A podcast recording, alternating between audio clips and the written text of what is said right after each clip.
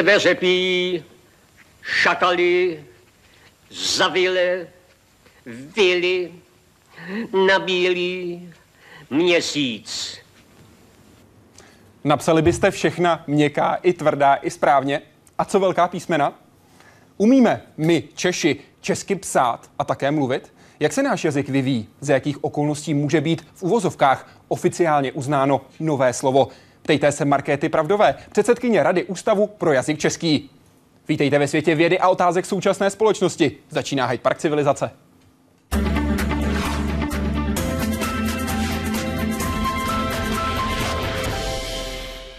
Paní doktorko, přeji hezký večer. Dobrý večer. Mohu přivítat hosta nebo hostku v Hyde Parku civilizace? Můžete mě přivítat jakkoliv, on je slušné vůbec někoho na začátku přivítat a já bych radši zůstala možná u toho hosta. Uh, přiznám se na rovinu, že nejsem moc zastánce feministických přístupů k českému jazyku, k jazyku vůbec. Uh, takže možná už předem některé diváky zklamu, že už říkám dopředu, jakmile přijde na ova, budu trvat na českém jazyce a budu trvat na stálých zvyklostech, uh, takže prosím, zůstaňme u hosta. Vítejte, Hyde Parku civilizace a v pořadu, který tvoříte vy, naši diváci, kteří už poslali spousta otázek a další spoustu otázek můžete ještě přidat. www.hydeparkcivilizace.cz to je ta adresa, na které najdete všechny cesty, které můžete využít pěkně pohromadě. A my vás teď hned vezmeme do světa českého jazyka. Vítejte. Živý organismus, složitý systém, ovšem s jasně danými pravidly. A také, a to především, prostředek pro komunikaci a pro vnímání světa. Mluvená podoba je obvykle tou snažší formou jazyka. Problém začíná, když dojde na psaní. Rody, pády, vidy nebo časy. Proplést se nástrahami češtiny lidem pomáhají jazykové příručky, slovníky nebo pravidla pravopisu. Kdo by ale nechtěl listovat často obsáhlými knihami, může zavolat sem do jazykové poradny Ústavu pro jazyk český. Jazyková poradna Černá. Dobrý den. Na poradnu a její horkou linku se obrací žáci před důležitou písemkou, lidé ze státních úřadů i právníci před podpisem klíčové smlouvy. Někdy si jen potvrdí svá tušení, jindy změní názor. Se to normálně splňuje podle vzoru pán, čili staško, staška, staškovi, sedmý pád staškem. Možná, že pán neví, že je skloňovatelný, ano, přesně tak, jak jste řekla. Vedou rozhodně dotazy pravopisné na pravopis a to velká písmena. Následuje interpunkce ve větě, následují právě otázky na formální úpravu písemností, tedy na to, eh, kde psát, jaká znamenka. Dotazy, denně jich je vždy několik desítek, také pomáhají vědcům sledovat změny v jazyce a z toho pak můžou vycházet při své práci. Využíváme je potom třeba při popularizační činnosti, píšeme různé jazykové sloupky a různé, třeba připravujeme rozhlasové pořady, jazykové koutky pro veřejnost. A dění v jazyce zprostředkovává i dění ve světě. S vánoční vlnou tsunami přišla i záplava dotazů, jak téhle katastrofě přijít na jméno najednou to bylo slovo na výsost aktuální a byla otázka, jak ho vlastně psát. Klasický přepis z japonštiny je na počátku, ale protože vlastně zpravodajství eh, probíhá prostřednictvím angličtiny, tak se postupně prosadila ta podoba ts. A nakonec dotazy i ilustrují, jak Češi svůj jazyk vlastně používají. To znamená, tazatel zavolá s, nějaký, s nějakou větou, ve které chce vyřešit interpunkci. Když ho mimoděk upozorníme na formulační chybu, řekne, no dobře, a jak tam budou správně ty čárky? Zkuste to zvážit, není vůbec záč. Není záč, nashledanou. Jaroslav Zoula, Česká televize.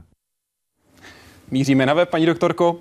DD, mohla byste nám komunikovat podle vás nejzásadnější děsi běsy, které se vyskutují v současném jazyku českém? Nebo to nemáme řešit a je to tak nějak v poho?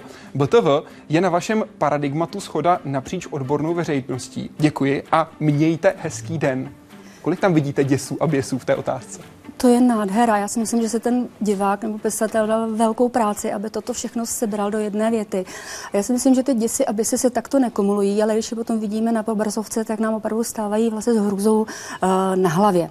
Uh, je v poho, není v poho, eh, záleží na přístupu. Můžou nám věci trhat uši, trhat oči, můžeme se na to povznést. Jazyk je živý organismus, vyvíjí se, takže jsou věci, které nám můžou vadit a jsou věci, na které si časem zvykneme, protože nás obrousí. A z toho kodifikačního hlediska, kde je ta hranice, co je v poho? Uh, Tak kodifikace je velice uh, záludný pojem a můžeme se bavit o, o tom, co to vůbec je. Pokud budu brát kodifikace jako něco, co je obecně závazné, uh, budu to třeba pravidla českého pravopisu nebo mluvnice, jsou to věci, které vznikají za desítky let. Takže nelze říct, že bychom do kodifikace neustále sahali, ale ten vývoj nějakým způsobem běží a jednou za 20-30 let uh, si tedy ty lingvisté v Ústavu pro jazyk český sednou, dají si tu kávečku a napíšou během víkendu pravidla. Tak to sice není, ale uh, ta kodifikace se opravdu neděje ze dne na den a chci to desítky let. Podle vašeho názoru největší děsy a běsy co vás nejvíc tahlo za uši v poslední době? Uh, mě tahají zprostá slova. Jakkoliv jedu komunikačním prostředkem uh, MHD, jezdím často, uh, vadí mi cizí slova a to mně přijde, že je na té češtině nejhorší. Nevadí mi tolik cizí slova, možná je to proto, že žiju v prostředí, kde cizí slova jsou užívána běžně, takže tam možná tu hranici vnímání mám posunutou, ale vadí mě vulgarizmy a vadí mě i vulgarizmy, když jsou na politické scéně anebo když jsou u lidí, u kterých bych je nečekala. Na webu se vás, paní doktorko, ptá Eda Hujer. Co nejvíce ovlivňuje současnou češtinu a její oficiální slovní zásobu? Jaké podmínky musí splnit novotvar, aby byl zařazen do pravidly kodifikované češtiny? Kdo o tom rozhoduje a jaké takové, jak pardon, takové schvalování probíhá? A, tak je to zvláštní, ale odpovědi na snadě nejvíc ovlivňují současnou češtinu lidé, její uživatelé. A, oficiální slovní zásoba, jak se mění, a, to neříkáme my, my neříkáme lidem, máte používat toto a toto, ale to, jak lidé používají češtinu, se dá měřit, eh, dá se dělat různé eh, záznamy. Eh, existuje Český národní korpus, což je databáze, databanka miliardy slov, které opravdu pokrývají ty texty současnou spisovnou češtinu i současnou mluvenou češtinu i nespisovnou. Takže my na základě těch korpusů můžeme statisticky opravdu ověřit, které slovo se užívá často a které už je tak na hraně, že už se začíná vyrovnávat třeba původní vazbě nebo původnímu tvaru. Kolik má čeština slov? Těžká otázka. Kdybych vzala nejrozsáhlejší slovník českého jazyka, to je příruční slovník jazyka českého, ten má uh, 250 tisíc hesel, ale zdaleka to nejsou hesla všechna. Jak se měří, které slovo se používá více a které méně? Přece jenom hovorovou řeč, mluvenou řeč, případně nářečí, těžko měřit nějakými jednoduše měřitelnými nástroji, jako by byla třeba analýza denního tisku nebo televizního vysílání?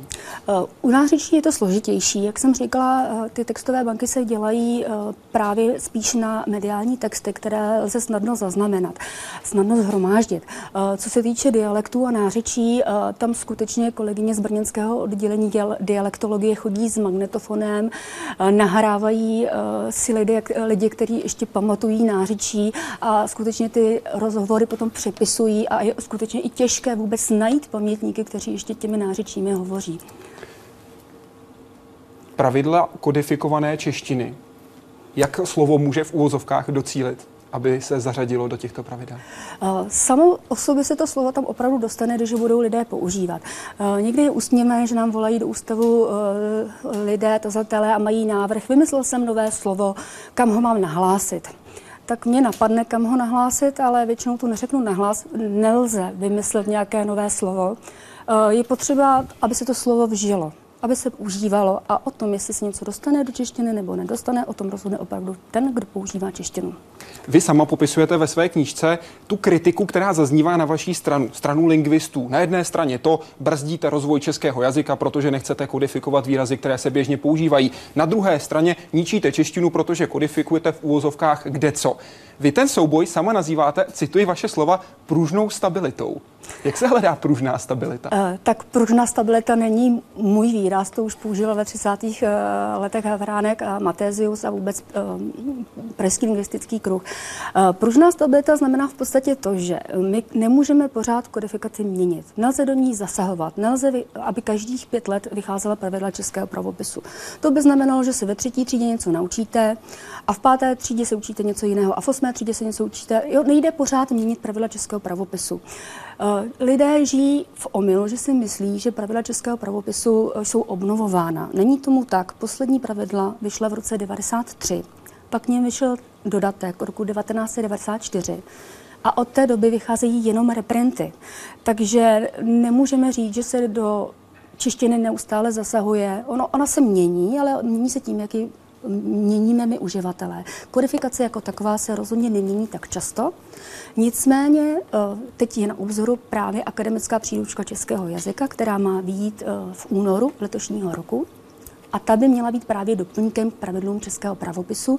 Ta by měla mít eh, schvalovací doložku ministerstva školství, takže tady by už mohl být nějaký posun v kodifikaci. Na to se právě ptá jeden z našich diváků nebo jedna z našich divaček. Od podzimu netrpělivě čekám na novou příručku českého jazyka, kdy se dočkám a koupím ji. Docela se na ní těším. Bude i na internetu? A tak já mám dobrou zprávu pro ty, co se teď zalekli. Jejda zase nám budou něco měnit. Jak říkám, po 21 letech eh, vychází pandán k pravidlům českého pravopisu a bude to doplnění eh, pravidel českého pravopisu. Pravidla eh, mají tu popisnou část výkladovou sotva 60 stran. Ta internetová jazyková příručka, byť se jmenuje příručka, má 533 stran a obsahuje i jevy pravopisné, gramatické a ano, chtěli jsme ji stihnout ještě loňského roku, ale tak Vyšlo to takto, je to typograficky náročná kniha a navíc jsme museli stát v řadě. Existuje i spousta jiných do, dobrých publikací. Vy jste k nové příručce pro ČTK v listopadu loňského roku řekla, máme tam i dost praktické kapitoly, co se týká úpravy písemností, doporučení pro obchodní a úřední korespondenci. Je potom poptávka ze strany lidí. Cítíte to vy sami v ústavu? Eh, je potom poptávka, jednak eh, soudím eh, z dotazů veřejnosti, které jsou nám kladeny, jednak i z poptávky veřejnosti děláme různé různá školení pro státní zprávu, školními úřady, jak mají psát uh, obchodní korespondence, respektive úřední korespondenci. A je potom i poptávka právě i v té internetové jazykové příručce. My můžeme právě statisticky dohledat, kolik lidí se na co který den ptá, jaké jevy pokládají v té slovníkové části, jaké, na jaké jevy se ptají v té části výkladové a skutečně na korespondenci, na to, jak mám oslovit v dopise, jak se mám rozloučit, na to se lidé ptají. Takže tam budou třeba vzory? Uh, vzory přímo dopisu tam nebudou, protože uh, to bychom potom mm, neuspokojili nabídku všech ne, nebo pardon, poptávku všech. To znamená, já bych tam pak musela dávat třeba i životopisy, já bych tam potom musela možná i dávat nějaké vzory, jak se připravit na pohovor, takže skutečně který žánr upřednostit v v tuto chvíli jsou tam obecné zásady. Nicméně vzory, jak by měl vypadat obchodní nebo úřední eh, dopis, poskytuje eh, Česká státní norma, kterou také připravujeme. Eh, revizi ČSN 016910 připravujeme na jaro tohoto letošního roku, roku. Letošního roku. A v podstatě uh, doporučení, která tam budou a vzorové dopisy, která tam budou, budou odpovídat i té příručce českého jazyka. Což je úžasná věc, že se podařilo vlastně i sladit uh, požadavky české státní normy s pravidly českého pravopisu, protože dosud to někdy i naráželo na sebe.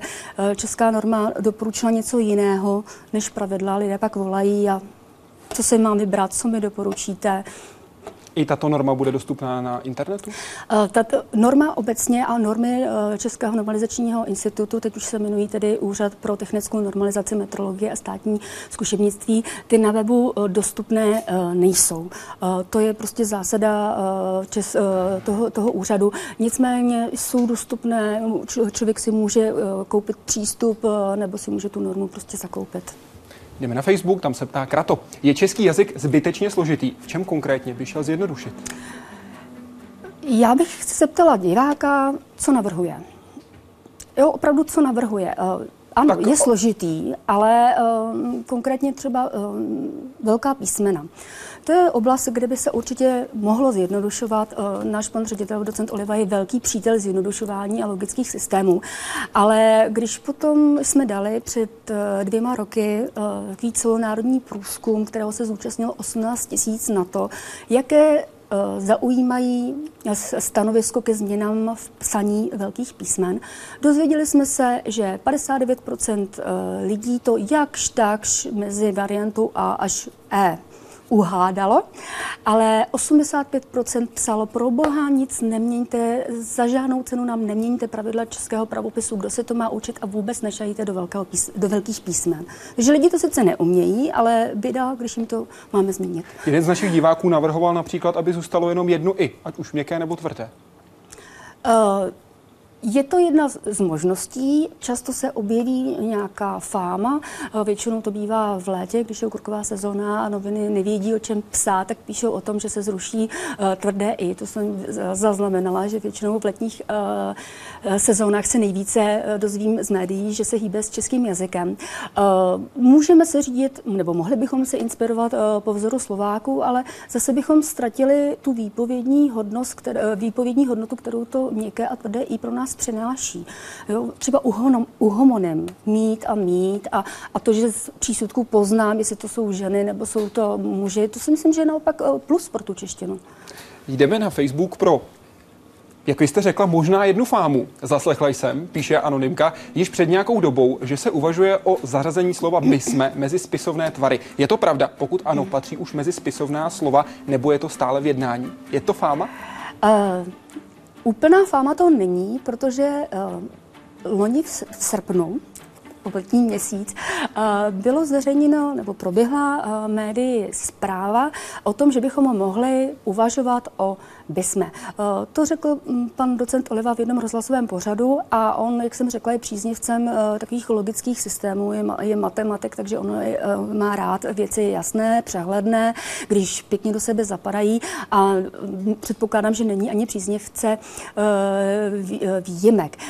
Pak se strhla obrovská lavina a konkrétně on byl bombardován, že si nedokážou lidi představit, eh, jak by jsme to bez toho by jsme vydrželi.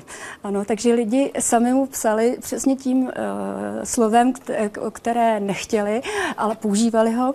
By jsme lidi používají v hovorovém projevu, v žádném případě se neplánuje ani v té eh, příručce českého jazyka, kterou teď připravujeme a myslím, že ani v, dohledných, eh, v dohledné době, pokud budeme uvažovat o pravidlech českého pravopisu, za deset let třeba.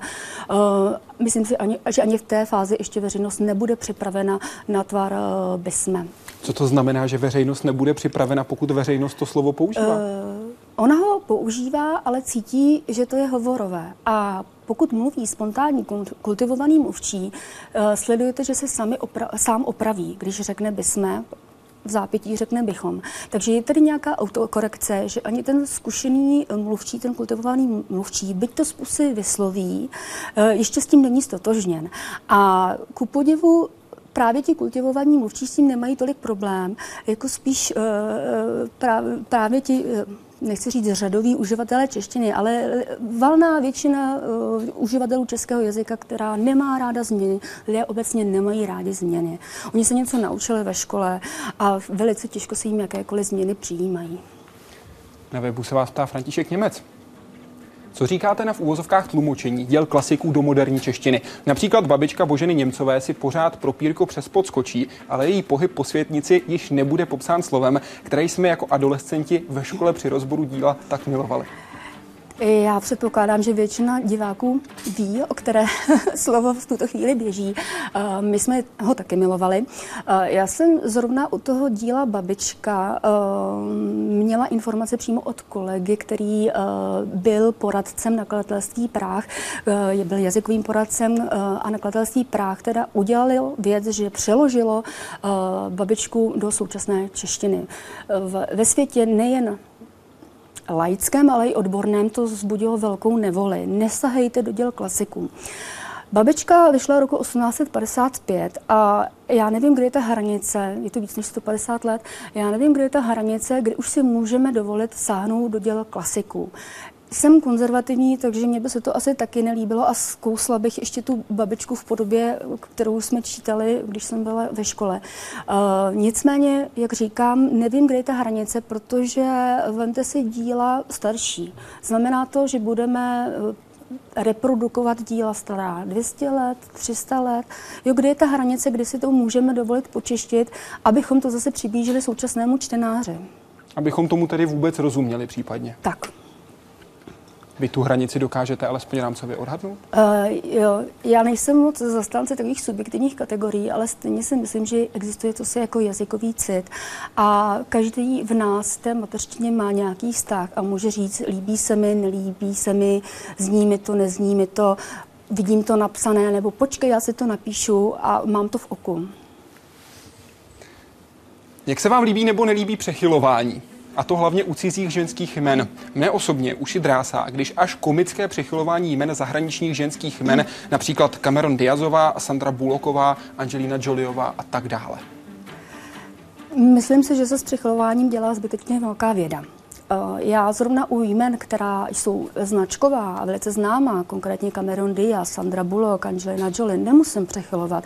Marilyn Monroe taky nikdo nepřechyluje, i když si někdo myslí, že bude nutně muset přechylovat a když budu přechylovat, že budu tím správným Čechem. Přechylování je dobrá věc, pokud uh, buď neznám toho nositele jména a nemůžu určit jestli, z kontextu, jestli to je muž nebo žena. Přechylování je věc i velice praktická. Představte si, že se sejdou první dámy Česká, Ruská a Spojených států. A sejde se Putin s Obama, s Obamou a Zemanem. Jo? Představte si, že přijede do České republiky prezident USA Obama s a teď s Obamou, nebo Obama s Obama, pak bych ještě mohla doplnit s Obamaty. Jo, prostě ta čeština je systémová v tom, že když uh, přidávám tu koncovku OVA, zvláště u jmen zakončených uh, na koncovku A, uh, zjistím okamžitě, jestli je to žena a mohu s ní i nakládat v tom českém textu. Pochopitelně, když přijde Michelle Obama, bude mít cedulku všude Michelle Obama, nikdo ji přechylovat nebude, ale pokud o ní budu psát, mluvit a budu o ní psát, mluvit v češtině, tak budu využívat českých jazykových prostředků, takže budu říkat s Obamovou, nikoli s Obamou. Nebo bych ji neměla vůbec přechylovat a říkat jenom Obama, ale potom by to bylo nespravedlivé. Tak Obamu skloňuju a ob- Obama neskloňuje. Na druhou stranu nemůže to ta dáma ze zahraničí vnímat jako nespravedlnost toho, že pro její poslech je to jiné jméno? Já si myslím, že dáma by měla být natolik intelektuálně na výši, že by měla vědět o tom, že jsou různé jazyky a že různá jména se v různých jazycích chovají jinak. A pokud budu mít třeba v jméně nebo příjmení háček a náhodou se někde zapíšu v cizím hotelu a vypadne diakritika, tak bych neměla být z toho hysterická a trvat na tom, aby mě dobře přechýlili, trvat na tom krásném českém ř a běda, jestli mi ho neřeknou dobře. Jak se díváte na ženské tvary Například zabiják, zabijačka, porodník, porodnice? Umělé v úvozovkách vytváření ženských tvarů.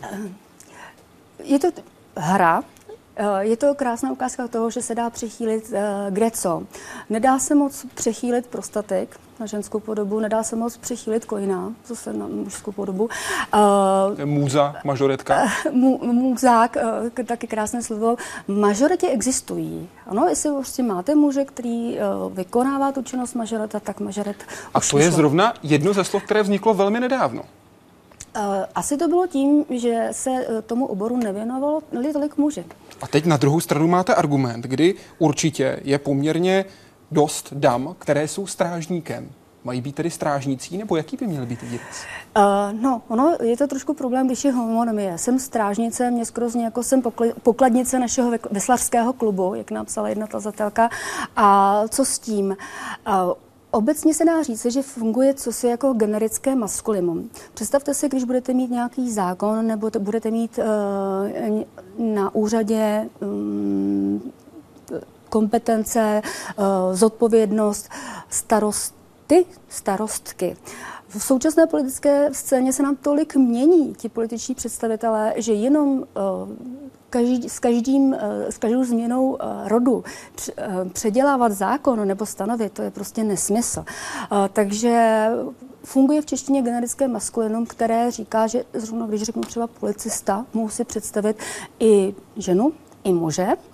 A pokud by to bylo přímo ve spojení s nějakou ženou konkrétní, tak už bych ji přichylovala policistka a nebála bych se přichylovat i funkce majorka, kapitánka. Proč ne? Neměly by pak tedy vzniknout nová slova, jako je třeba právě případ strážník, strážnice? Uh, já si nejsem jistá, jestli u tohohle by nebylo možné i strážná. Jo, to bych se vám musela opravdu podívat někam do slovníku. Mně to strážnice připadá skutečně podobné té pokladnici Veslarského klubu. Na to se nás ptala jedna, jedna tazatelka, jestli je, jestli je pokladnicí a my jsme jí vysvětlili, že zrovna slovo pokladní může označovat ženu i muže. U, toho, u té strážnice bych se musela podívat. Mělo by se podle vás používat studenti nebo studující? Uh, nemám problém ani s jedním. Uh, studující je dlouhé, navíc je to tvar přídavného jména. Sice to je přídavné jméno spodstatnělé, ale je to dlouhé a když budete mít řazeno v kontextu se slovesy, tak potom tam je opravdu těch sloves skoro až moc. U studentů je mm, fakt, že je to podstatné jméno rodu mužského.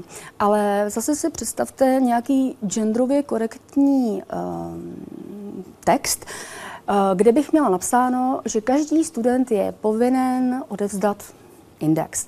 A kdybych to napsala genderově korektně, já nemůžu napsat jenom každý student lomenoka je povinen, ale musela bych napsat každý lomeno každá, student lomeno studentka je povinen lomeno povinna. A v tu chvíli se nám text strašně natáhne a je nepřehledný, je tam hromada lomítek a nedá se to číst. Takže si myslím, že když jsem ze začátku se tak jako uh, malinko navezla do uh, feministické lingvistiky, uh, je správné uh, mít úctu k ženám, uh, je správné, aby se v jazyce dalo vyjádřit všecko i pro uh, rod ženský, i, i mužský, i střední, ale jsou věci, které v jazyce fungují, jsou praktické a uh, kde bych zůstala u těch tradičních forem, což je zrovna generické maskulinum takže s chladnou hlavou. Zajímalo by mě, zda by Zda byl kdy zkoumán jazyk prostředí, které snad lze souhrně označit za nová média, SMS a e-mailová komunikace, sociální sítě, internetové diskuse. Pokud ano, jaké výsledky přinesl? Co se z něj o češtině dozvíme? Určitě se tahle ta oblast sleduje. My máme v oddělení, my máme přímo v Ústavu Prezik Český oddělení stylistiky a oddělení analýzy textů, takže oni se hodně zabývají právě žánrem SMS, e-mailová komunikace, sociální sítě, internetové diskuze. Jsou na to knihy, jsou na to odborné studie a dokonce jsou i různé časopisecké, časopisecké studie. Měli jsme toto téma hodně v pořadu o češtině, vůbec čeština mladých a jak se vyvíjí čeština v nových uh, médiích je velice lákavé téma. Zkracování, využívání anglicismů, smajlíky, akronyma, to všechno nám tu češtinu svým způsobem obohacuje a svým způsobem i malinko, hm, nechci říct kazí, ale rozhodně ovlivňuje. Vnímáte to, že výrazně ovlivňuje právě to, co si napíšeme v e-mailech, v SMSkách, případně na nějakém chatu, i naší běžnou komunikaci, tak říkajíc z očí do očí? Uh, ještě jednou tu otázku. Myslíte si, že to výrazně ovlivňuje naší komunikaci? Kdybych neposílal SMSky, e-maily, hovořil bych s vámi teď jinak? Uh, rozhodně. Jako určitě, když budete mít SMSku, která je na 160 znaků a budete chtít na mě ušetřit a ještě se navíc nebudete chtít z, z, trápit z háčky a, a, a čárkami.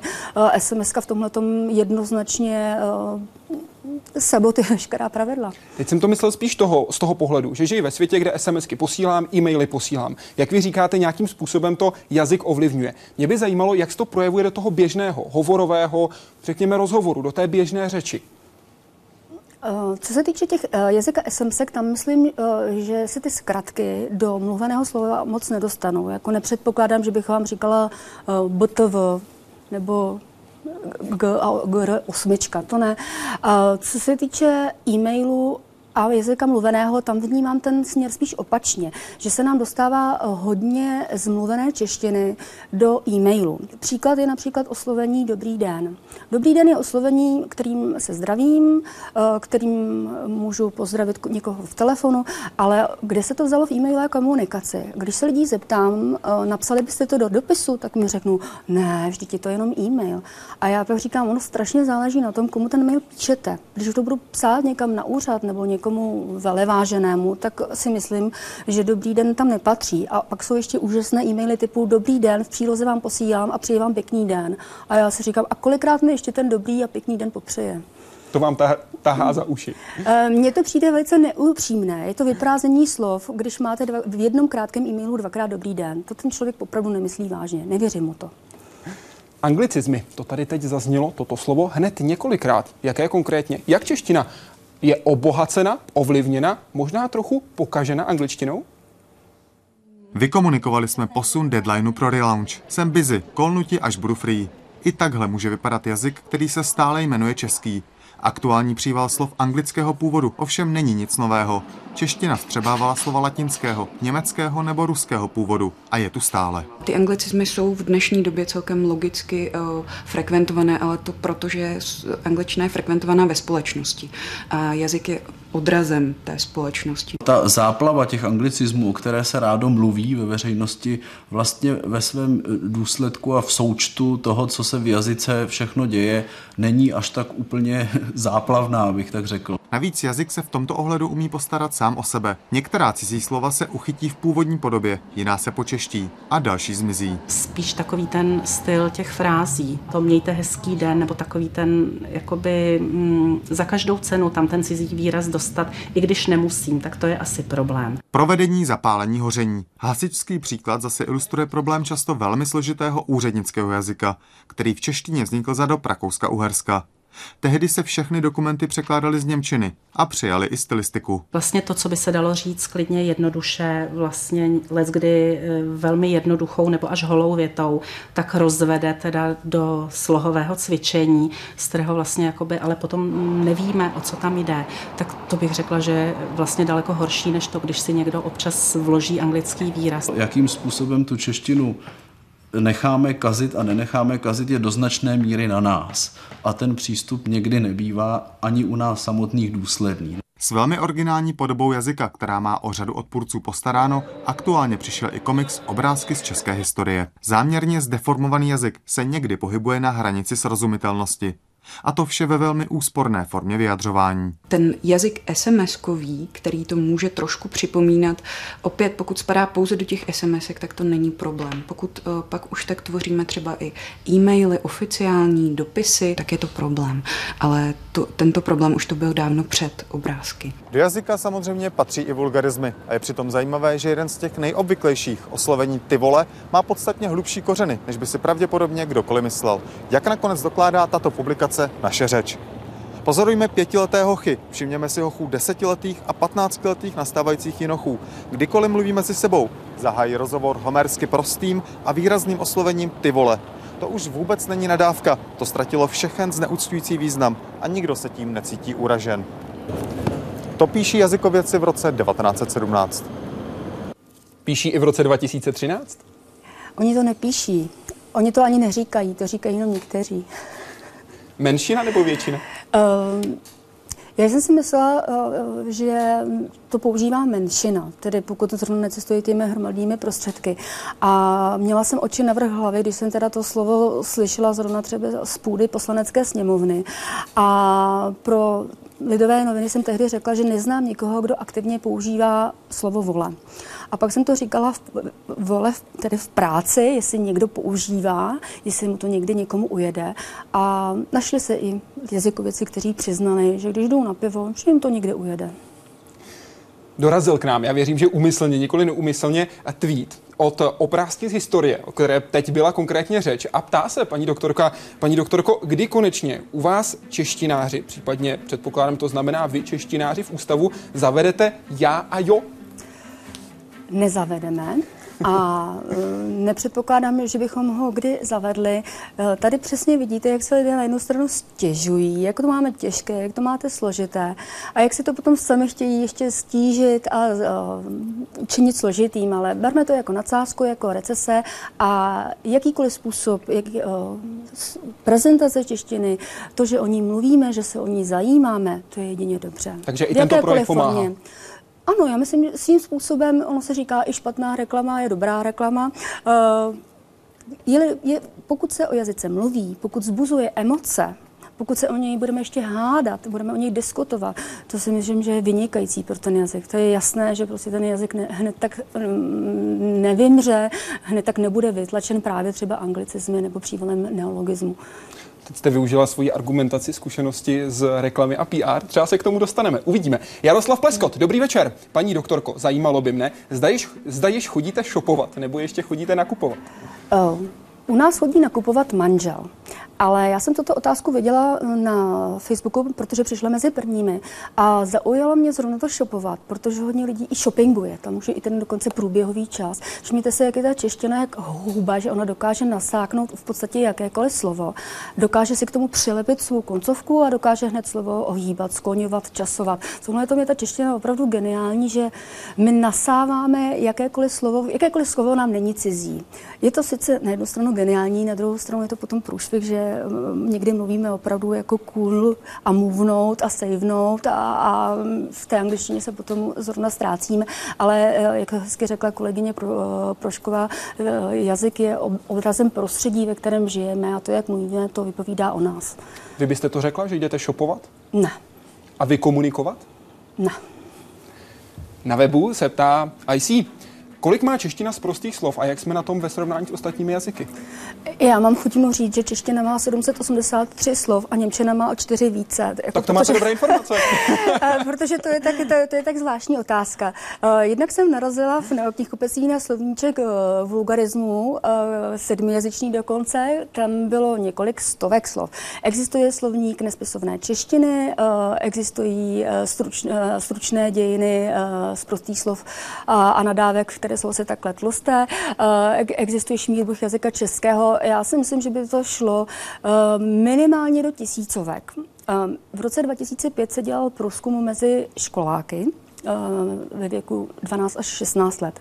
Toho průzkumu se zúčastnilo 27 tisíc lidí, tedy studentů, školáků, a sezbírali jsme 600 tisíc lexikálních jednotek, jak si lidé, mladí lidé mezi sebou říkají.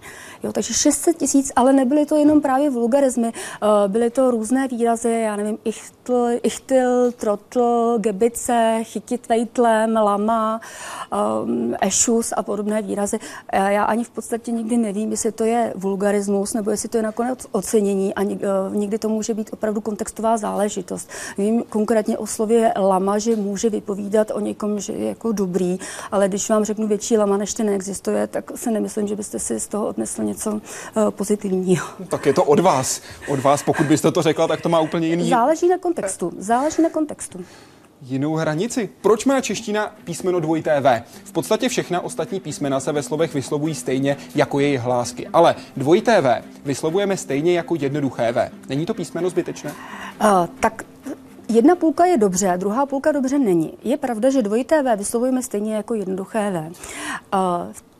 Čeština jako taková, Česká národní abeceda, nemá písmeno V, ale přijímá dvojité V, Q a X. A to jsou tři cizí písmena, která v češtině eh, máme, ale nejsou to česká písmena a skutečně je ani nenajdeme eh, v českém jazyce a ani je nevyslovujeme. To V, dvojité V, bych vyslovovala retoretně. Eh, máme je ve slovech třeba vat, whisky, to jsou všechno přijatá slova a vyslovujeme skutečně jako V. Podobně jako písmeno Q vyslovujeme KV a podobně jako písmeno X vyslovujeme KS.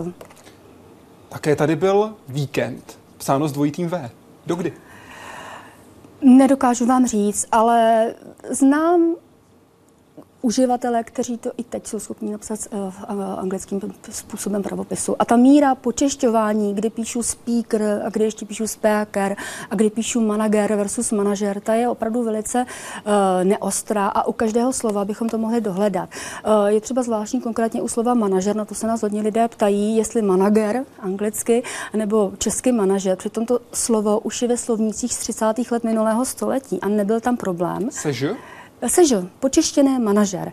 Ale byl to problém až okamžiku té eh, invaze anglicismu, kdy jsme najednou měli pocit, že všechno musíme psát tak korektně, tak jak je to v tom výchozím jazyce. A je pravda, že mám-li manažer, pak bych měla i tendenci počešťovat třeba slovo management. Jenomže jak to napsat česky?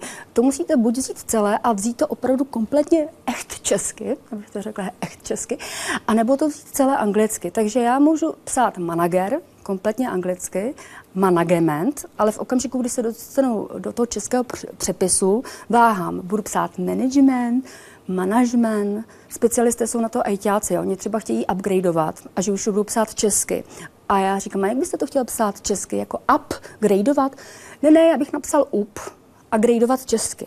No a to je právě to, že buď to musím říct celé slovo, počeštit ho, anebo naopak nechat v původním jazyce. Na tohle je geniální slovenština, ta třeba opravdu po slovenštině úplně všecko. Představte si software, oni opravdu napíšou s o, f, t, jednoduché v, dlouhé E a R. Je tohle budoucnost také češtiny? Uh, já si myslím, že eh, čeština je uh, na rozdíl od slovenštiny více benevolentní a myslím si, že ta benevolence a otevřenost cizích jazyků, uh, cizím jazykům je uh, způsobena i dejme tomu uh, nějakým sebevědomím. Uh, slovenština není tak sebevědomý jazyk, jako čeština. A není sebevědomá jednak proto, že ne, není dlouho, obecně neexistuje dlouho. Vy jste i třeba mm, zákon o státním jazyce. Slovenština, Slováci ho mají, my jsme národ větší a obejdeme se bez něj. Vypovídá to o tom sebevědomí, to, že potřebuju ochránit jazyk zákonem. Přitom eh, sválně můžu vás i vyzkoušet. Eh, myslíte si, že čeština je eh, státním jazykem v České republice? Myslím, že není zákonem stanovená. Není stanovená. Byla ústava, chytrý pan moderátor. Děkuji. 1920 byla ústava, ve které se opravdu pravilo, že státním jazykem je jazyk československý ve dvou různých verzích, české a slovenské. A ústava z roku 1948 to zrušila.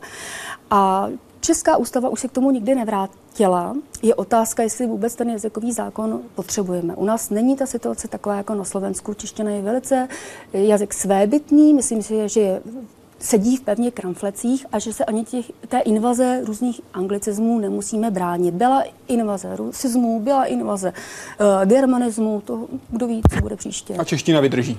Uh, tak zatím drží 700 let minimálně. Když jsme zmínili to slovo víkend, v časopise Naše řeč se v roce 1940 psalo, Víkend nenalezlo milost před ošim, očima naší veřejnosti a tak. Nastala skutečná scháňka po novém slově. Byla vypsána anketa, jak vy to popisujete ve své knize, kde byly například návrhy Neděláček, Sobotěnka, Zotav, Osvěžená, Oddyšek, Týdnice, Končínek, Vytýden, Osvěžník nebo Týdnu Vale. Nemrví, nemrzí vás, že máme jenom víkend? Nemrví mě to. Byla tam i Sonela, mám pocit. Uh, mě, ten, uh, mě ten víkend opravdu nevadí a můžu říct i sobota a i neděle a pokud někdo objeví nějaké slovo, které se začne používat, bude mít šance se dostat do slovníku, ale opravdu my to slovo musíme prostě používat. Musí se vžít v tom jazyce, v užívání. Že od zítra říkat týdnu vale a Ale šance. musíme to říkat všichni a musí se to dostat do těch databází a do statistik a my potom musíme mít podklady, abychom řekli ano, nastal čas pro změnu. Paní doktorko, jak byste doplnila tuto větu a proč? Na zahradním bydle si ptáci udělali dobré bydlo. Zafoukal vítr a obě bydla spadla. No je to taková legrácka. Eh, většinou eh, by toto nemělo být součástí diktátu, ale může se to použít ve škole právě jako příklad toho měkkého a tvrdého i, kdy eh, v tom posledním případě není úplně zřejmé, které bydlo má mluvčí na, na mysli. Je to spíš takový chyták nebo, nebo říčka jazyková, jak je ta čeština kouzelná. Podobné říčky jsou například s vodním vírem versus, že se k tomu přiletěl víra, oba, oba víry potom zmizely. Jak Buď bych to, to řešila v diktátu? Mm, no, diktátu bych to vůbec nedávala. To, to v A kdybyste byla pisatelkou, nikoli zadávající? Uh, udělala bych tam buď uh, ten znak pod tržítko, nebo bych tam udělala spojovník. Uh, asi bych nešla do bí lomeno i. Spíš Každopádně byste znak, nedoplnila buď měkké nebo tvrdé i. Na to byste Bych. Ne, ne, ne, ne, to by možná chtěl ten zadávající, ale já bych se nenechala, protože tohle má opravdu dvojí řešení. Jdeme na web. Zajímalo by mě, píše Jakub, proč máme dvě varianty dlouhého U s čárkou a s kroužkem, když u ostatních samohlásek existuje pouze varianta s čárkou? Není kroužek zbytečná komplikace? Já odpovím otázku, jestli není zbytečnou komplikací právě i háček a čárka, jestli není zbytečnou komplikací velká písmena a i i. Um, háček to je mění význam, a pardon, jednak význam slova, také jeho výslovnost. Tak. Ale U taky, když budu mít kůra s kroužkem a kůr s čárkou. Jsou Jak vyslovíte kůru slova? jinak? Eh, nejde o výslovnost, ale o ten zápis. Já z psaného pod, uh, slova poznám, je-li to slovo cizího původu, píše se s čárkou. Ús, uh, uh, je-li to slovo cizího původu, píše se U s čárkou. Je-li to slovo, které začíná na U, píšu ho také s čárkou. A jenom v případě slov domácího původu píšu kroužek. Tak vznikl to je kroužek. Jako... Můžete nám to dát na příkladu slova dům například? Uh, ano. Původně bylo dům, nebo bůh, a to U se potom vlastně naznačilo, že U zůstalo a to O se předsunulo nad uh, to U. Takže takhle vznikl dům a kůň a bůh a podobně. Dobrý večer, píše Milan. Poslední dobou se často setkávám s pochvalou dobře ty. Je vůbec možné použít toto spojení? Já to neznám, takže na to koukám a mm, tak obecně pochvala vždycky potěší. Uh, ale Klidně ne, i nespisovná. No tohle to hlavně není ani nespisovná. To je prostě tak jako vytržené z kontextu. Uh, někdy lidé tak mluví, že skutečně ta věta nemá podnět, ne, nemá přísudek, nemá ani nějaké větné jádro a přesto má nějakou vypovídající schopnost. Takže toto čení neznám. Nemyslím si, že by se uchytilo, ale všimněme si, že uh, je v nepořádku, byť jsou vlastně všechna slova, která obsahuje v pořádku. Není tam žádný nespisovný výraz, není tam žádná hrubka a přesto to není česky. Je pravda, že valašské nářečí je jedno z nejspisovnějších. Vždyť to tvrdím u piva a nikdo mi to nevěří, píše Barbara. Já bych se možná uh, přikláněla k tomu, že existuje více nářečí, o kterých panuje taková domněnka, že jsou eh, jedny z nejspisovnějších. Eh, říká se to i o nářečích eh, v Sudetech, kde se prostě stýkalo hodně cizích vlivů.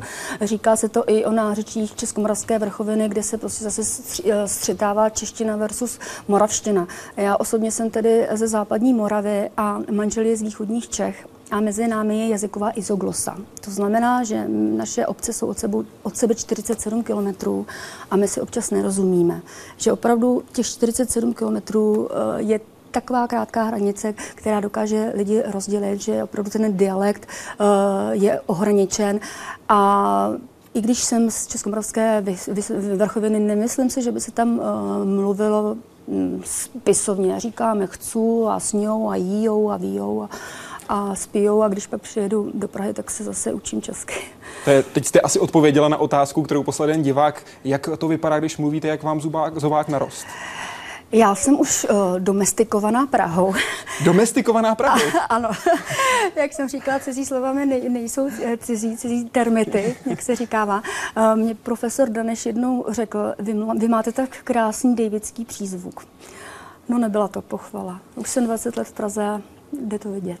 Když byla řeč o těch spisovných, nespisovných nářečích, vy jste říkala, říká se o nich. Říká se o nich právem, že jsou spisovná, nebo neprávem? Uh, nářečí jako takové není součástí spisovného mm, jazyka.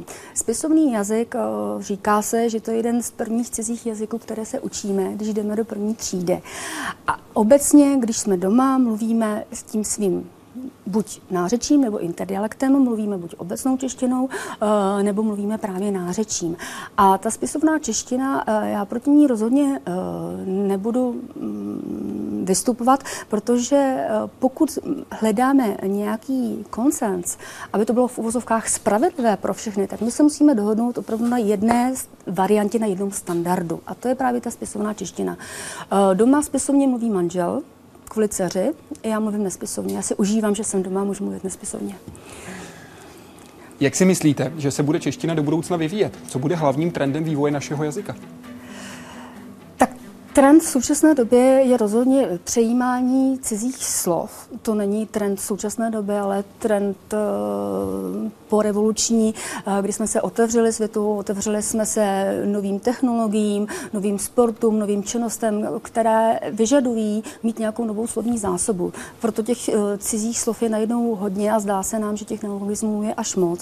Ale jestli se budou věci používat, jestli se budou používat i ta daná pojmenování pro ta slova, slova, eh, tak nám ta slova zůstanou. Pak jsou slova, u kterých nemůžeme určit, jestli tady zůstanou nebo nezůstanou.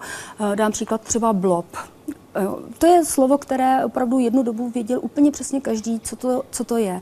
Ale pokud ten blob nevznikne a nebude vystaven, myslím, že třeba za 10, za 20 let už ani nemusí lidé vědět, co to znamená. Možná budou vznikat slova úplně nová, stejně jako vzniklo například slovo všetaty.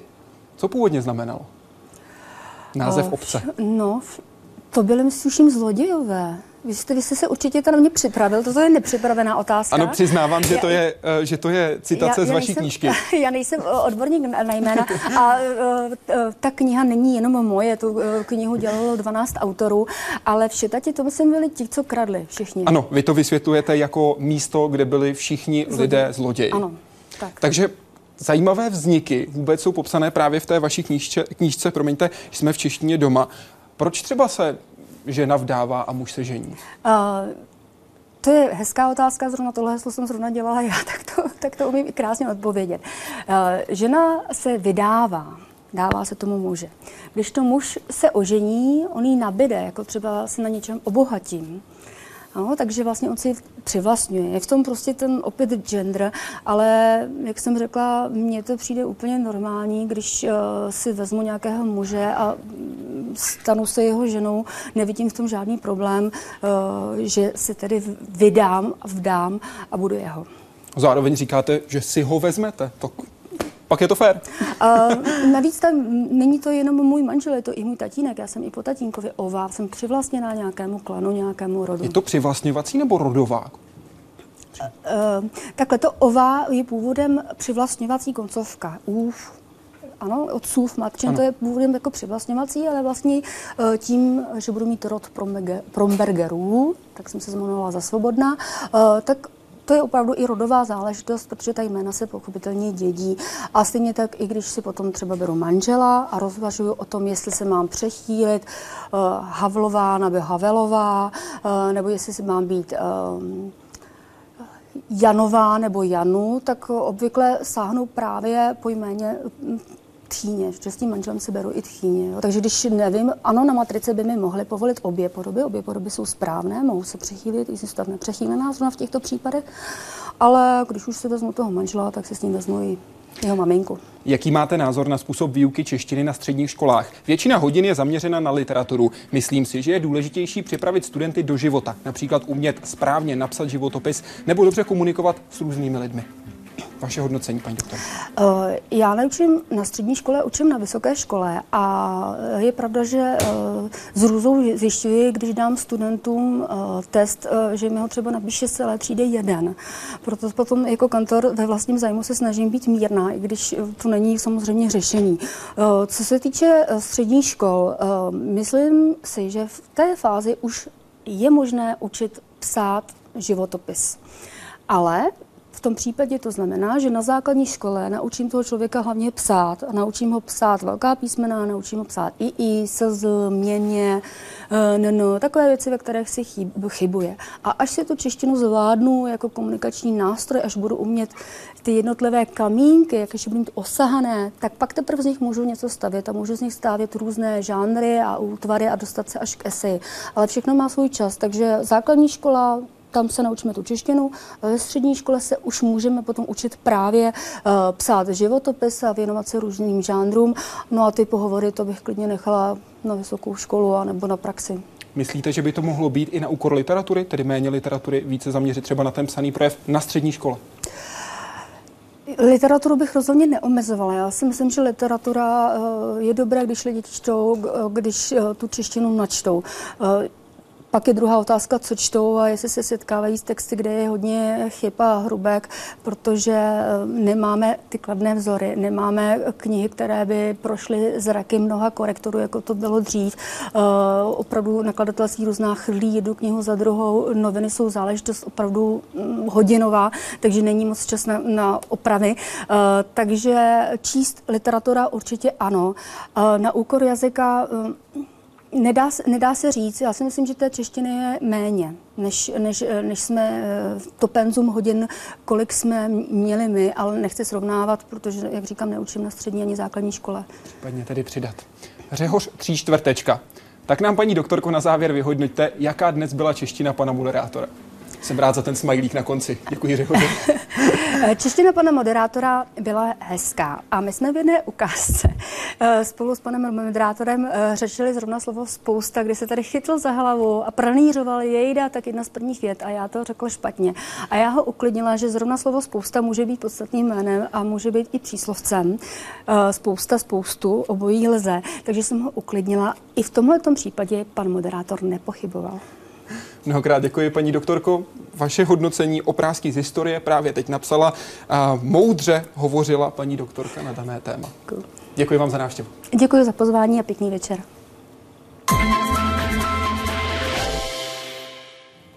Máme pro vás samozřejmě připraveno další téma, které se na vás bude chystat a bude se na vás chystat velmi rychle a já doufám, že vy také. Protože na krátkou chvíli se do České republiky dostane ekonom Orly Ashfelter, profesor Princeton University. Budeme s ním natáčet už ve čtvrtek ráno, takže se prosím ptejte hned na všechno, co vás zajímá. Je to odborník mimo jiné na trh práce, který například pracoval pro americkou vládu. A my jsme vám na našem Facebooku slíbili něco nového. Něco nového, která Věc, kterou jsme pro vás připravila, se týká grafiky. Snažíme se pro vás připravit hlavně kvalitní obsah, ale tady je pro vás úplně nová upoutávka.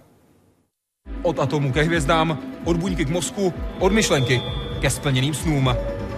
Propojený svět, svět přírody, svět lidí a v něm spousta otázek. Ptejte se významných vědců a osobností naší civilizace, protože stejně jako oni, i my hledáme odpovědi.